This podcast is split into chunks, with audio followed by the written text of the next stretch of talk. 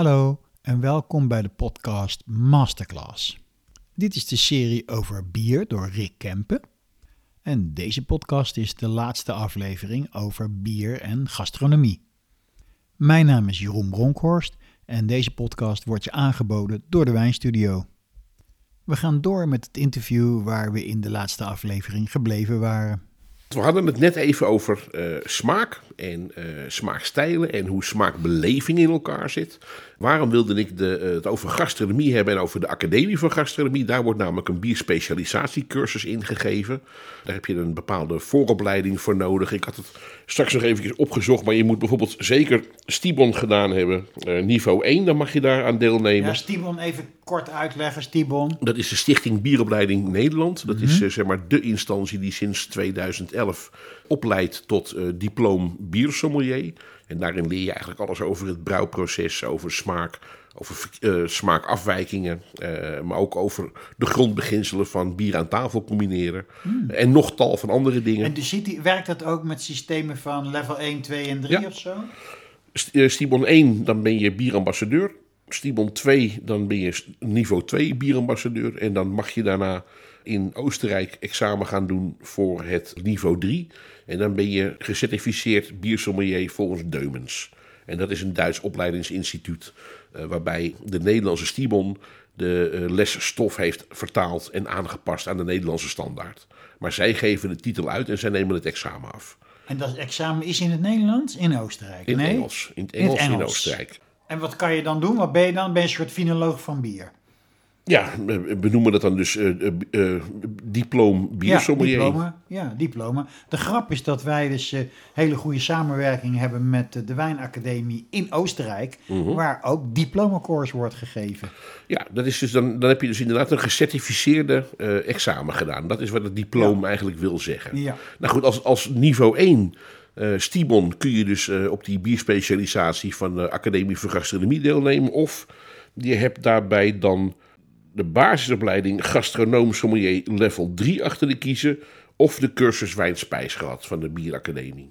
Dan kun je aan die bierspecialisatie deelnemen. En wat is nou zo leuk aan die bierspecialisatie? En wat is ook zo leuk voor de luisteraars van deze podcast? We hebben het over smaak en smaakbeleving gehad. We weten nu heel veel over de basissmaak.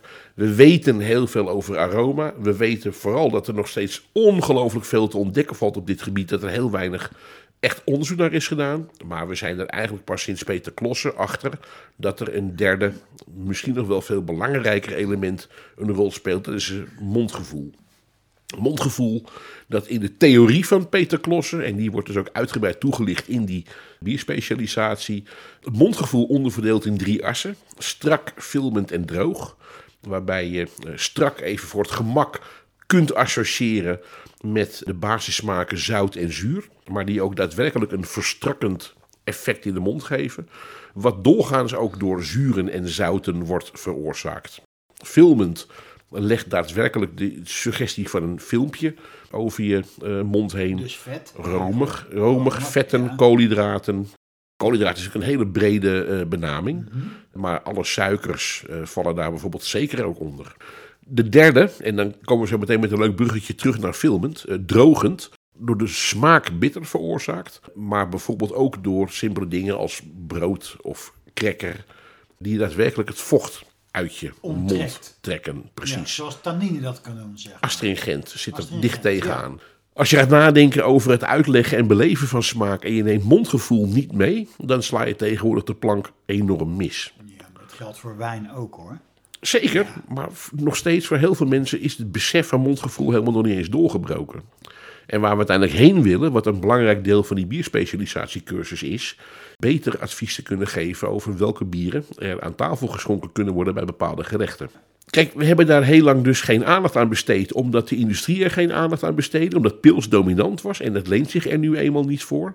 Maar we zijn steeds meer tot de conclusie gekomen dat die rijke variëteit van smaken en aroma's en mondgevoelen in bier net zo groot of misschien zelfs wel groter is dan die van wijn en dat daarmee dus eh, bier een onderbelichte rol aan tafel heeft.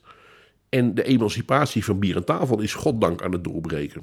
Die saison die wij eh, zo lekker zitten te genieten. Heerlijk. Ik had al die su- eh, suggestie van een kippetje, maar ik schenk er nog een klein beetje bij. Een traditionele en zeer geliefde combinatie met dit bier. En neem er nog maar een slokje van. Je zult meteen denken van, oh, had ik het nu maar.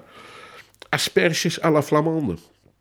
Met eh, een beetje eigen prakt, met botersausje en ham erbij. Eh, eh, Echt de klassieke asperge klassieke. eigenlijk. Kijk naar dat gerecht. Dat is vooral een filmend gerecht. Daar zit een droge component in vanwege dat eitje wat je er doorheen prakt. Er zit dit bier ernaast. Het balanceert met zijn enorme rijke koolzuurgehalte. En het doorsnijdt de vettigheid en dus de filmendheid van het gerecht. De lichte bitters die hierin zitten tillen die asperge naar een hoger niveau. We gaan hem proberen als het weer aspergetijd is. Ja. Dit staat er als een huis Ja. naast. Maar belangrijk is dus die component van het mondgevoel. Nou, sowieso, brouwers hebben daar nog nooit over nagedacht. Je kunt misschien niet altijd alles aan een consument uitleggen, maar je kunt de consument wel helpen om te vertellen: dit en dit kun je veilig combineren. Dat is de rol van de sommelier. Omdat er niet alleen een harmonie in zit, wat je natuurlijk altijd wil bereiken bij een smaakcombinatie. En die harmonie zit er dan in op de niveaus van basissmaak, maar zeker ook op het niveau van mondgevoel.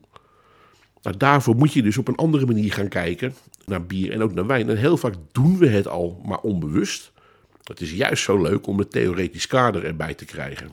Ik vind bij een vet gerecht heb je dus eigenlijk altijd een wijn nodig die en body heeft en frisheid. Maar dat is exact wat ik, wat ik bedoelde te zeggen met dit bier. Nou ja, de koolzuur, die maakt dat, dat, dat verlichtende element. Ja. Ehm, maar de zoetige componenten in zo'n bier, die geven dezelfde balans of tegenwicht, zo je wilt, als wat het zoet eh, of het fruitige uit de wijn zou doen. Een van de dingen die denk ik nog extra leuk is voor deze podcast, en dan denk ik moet ook eens een beetje gaan nadenken over een goede afronding hiervan. Een van de allerleukste ervaringen uit mijn hele leven. En ik zou willen dat ik dit kon delen met de luisteraars, maar dit moet je gewoon echt meegemaakt hebben. Een van de onderdelen van de bierspecialisatie is de smaakcarousel. De smaakcarousel is een bijzonder instructieve en eh, empirische les waarin je echt leert begrijpen wat de verschillende assen van het mondgevoel nu zijn. Eerst krijg je namelijk vijf glazen water te drinken waaraan iets is toegevoegd om strak, filmend en droog te illustreren. Maar vervolgens krijg jij een gekookte vis waar niets aan is toegevoegd. En je hebt een tafel vol met condimenten. Variërend van verschillende sausen tot gesneden ui, gesnipperde ui, gefruite ui, knoflook in allerlei verschillende verschijningsvormen, eh, verschillende soorten azijn, verschillende soorten stroop, noem het allemaal maar op. En je krijgt een bier te proeven. En dat moet een combinatie gaan worden met die vis. Hoe ga jij vanuit een kale gekookte vis, door het toevoegen van verschillende condimenten, iets construeren waardoor het eh, matcht met dat bier? Dan pas ga je echt snappen hoe soms het toevoegen van een klein druppeltje citroensap van wezenlijk belang is. Hoe het net nauw luistert soms met iets meer of iets minder suiker of zout. Eh, eh, en hoe je soms denkt dat mosterd hier echt absoluut nodig is, maar het blijkt toch mayonaise geweest te zijn. Als je zo gaat spelen met niet alleen smaken, maar vooral met mondgevoel, pas dan vallen de schellen je van de ogen. Want die gekookte vis, dat is eigenlijk alleen maar een structuur, verder niks. Dus verder geen smaak. Dus Nou ja, uiteindelijk- structuur in je mond. Precies. Ja, dat is alles. Ja. En dan ga je smaak toevoegen om te kijken van, hé, hey, wanneer kom ik bij dat bier terecht? Ja, super interessant. Het is, het is niet alleen ontzettend instructief. En je kan het natuurlijk met verschillende andere dingen ook doen. Hè. We hebben het volgens mij ook wel gedaan met een eh, gekookt vlees. Zonder dat daar voor de rest ook maar iets aan toegevoegd was. Dan is het opeens allemaal echt heel erg vies. Hè? Als je de pure smaak van een gekookte vis Ja. hebt zonder iets op, erop of gekookte aan. ham. Het is, het is niks. Nee, is niks.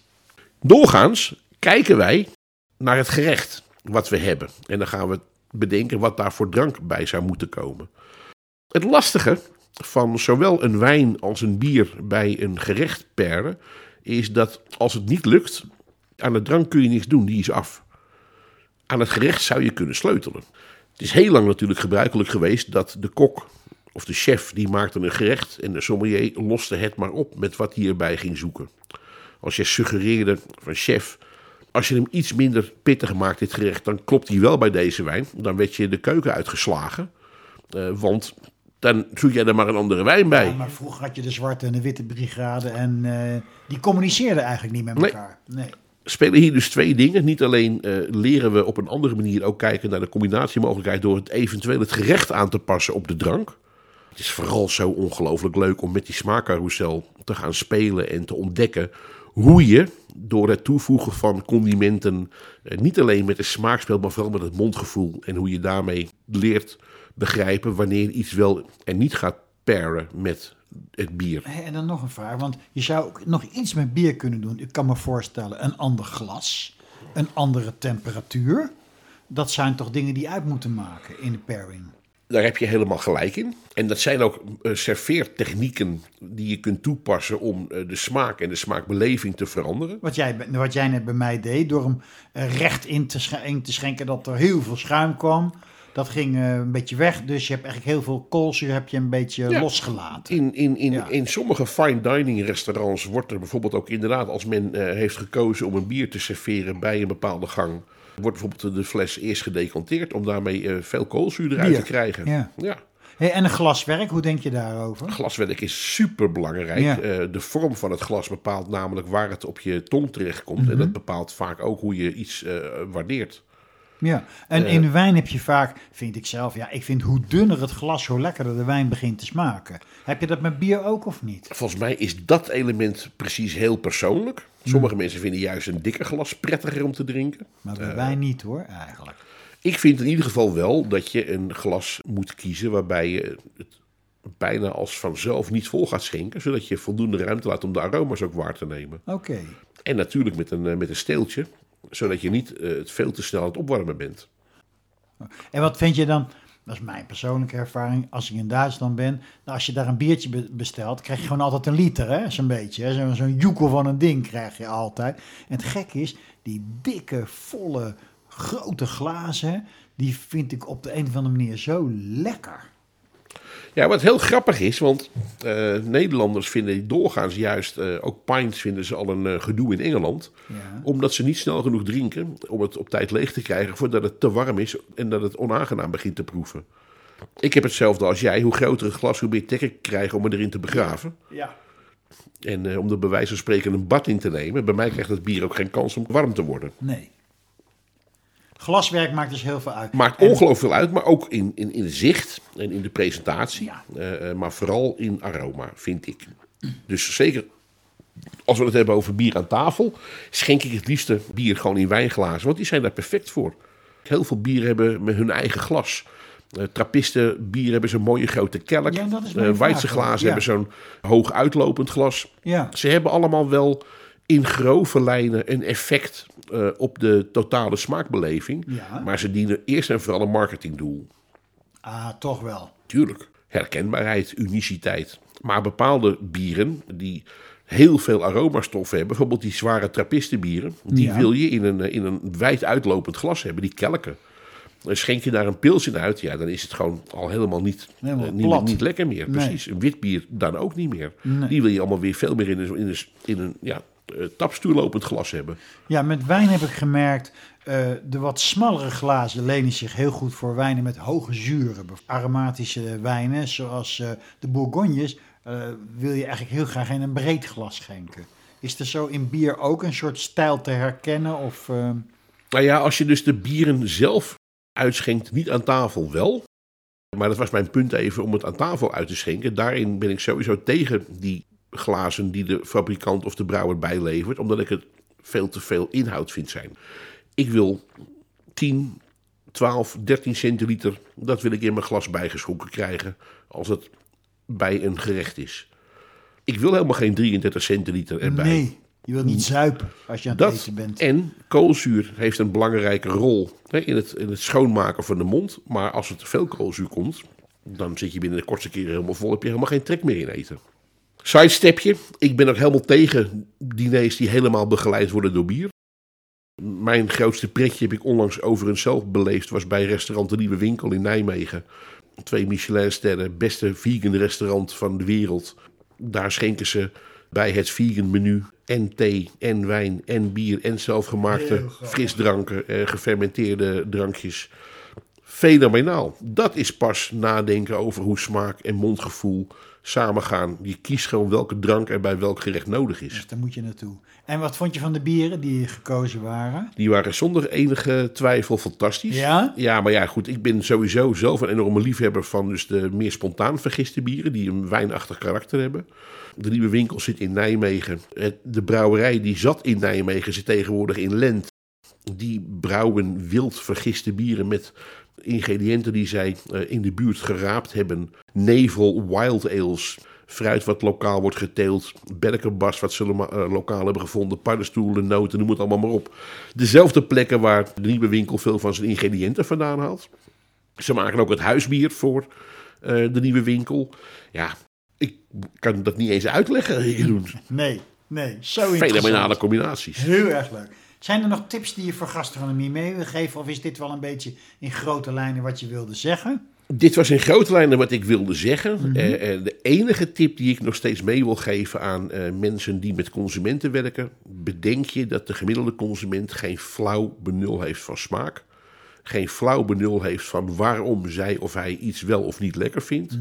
Veronderstel absoluut niet meer kennis dan de basis bij een gemiddelde consument. Als je ze aan de hand wilt nemen om van advies te dienen. En hoe speel je daarop in?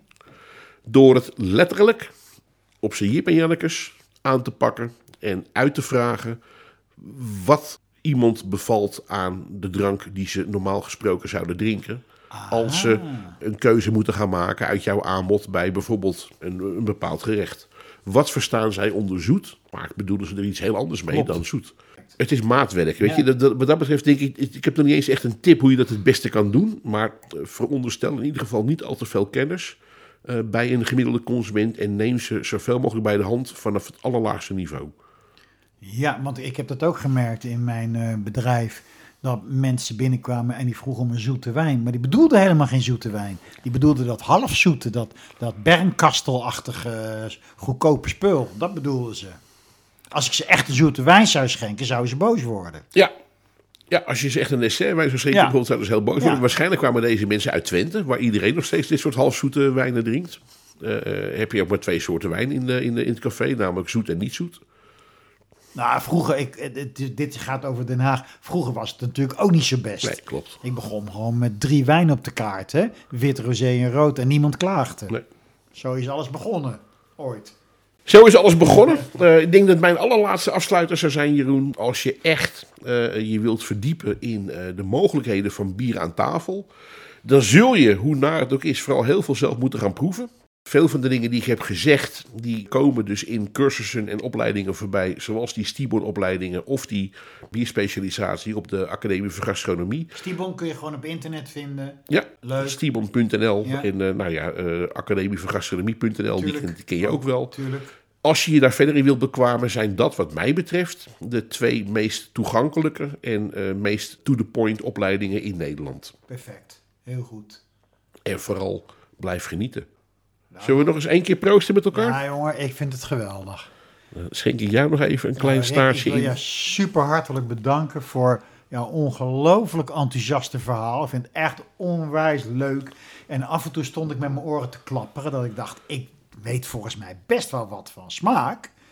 En ik dacht dat ik wel iets van bier wist. Maar er gaat een hele wereld open hoor. Dat is wel echt heel erg leuk. Ik blijf zelf ook nog steeds eh, ontdekken. Hè. Dat blijf ik denk ik ook wel een van de allerleukste dingen vinden.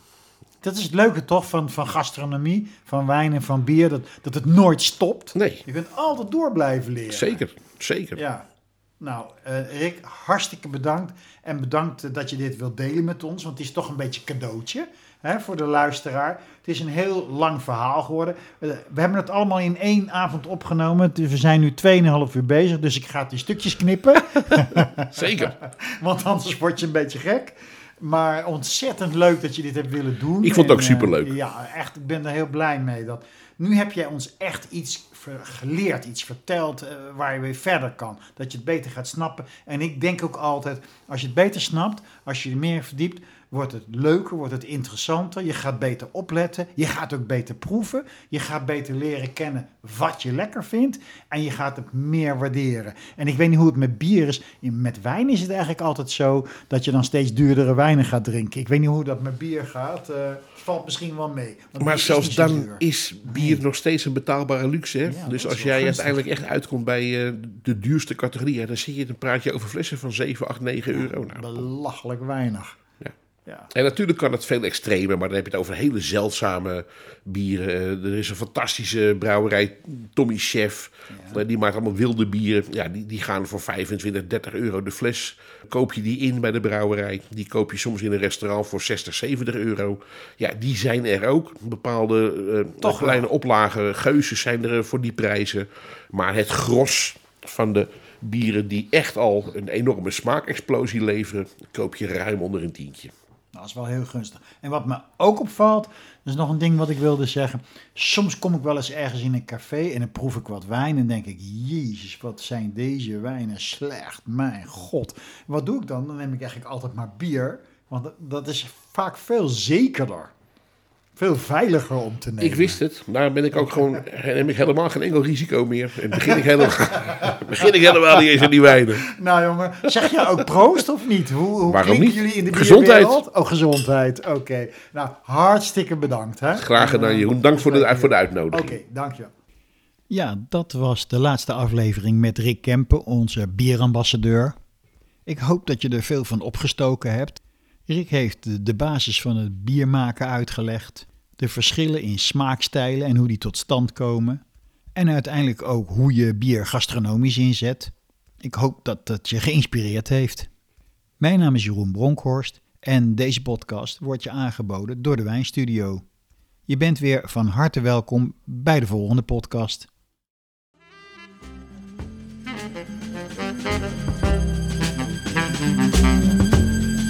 Thank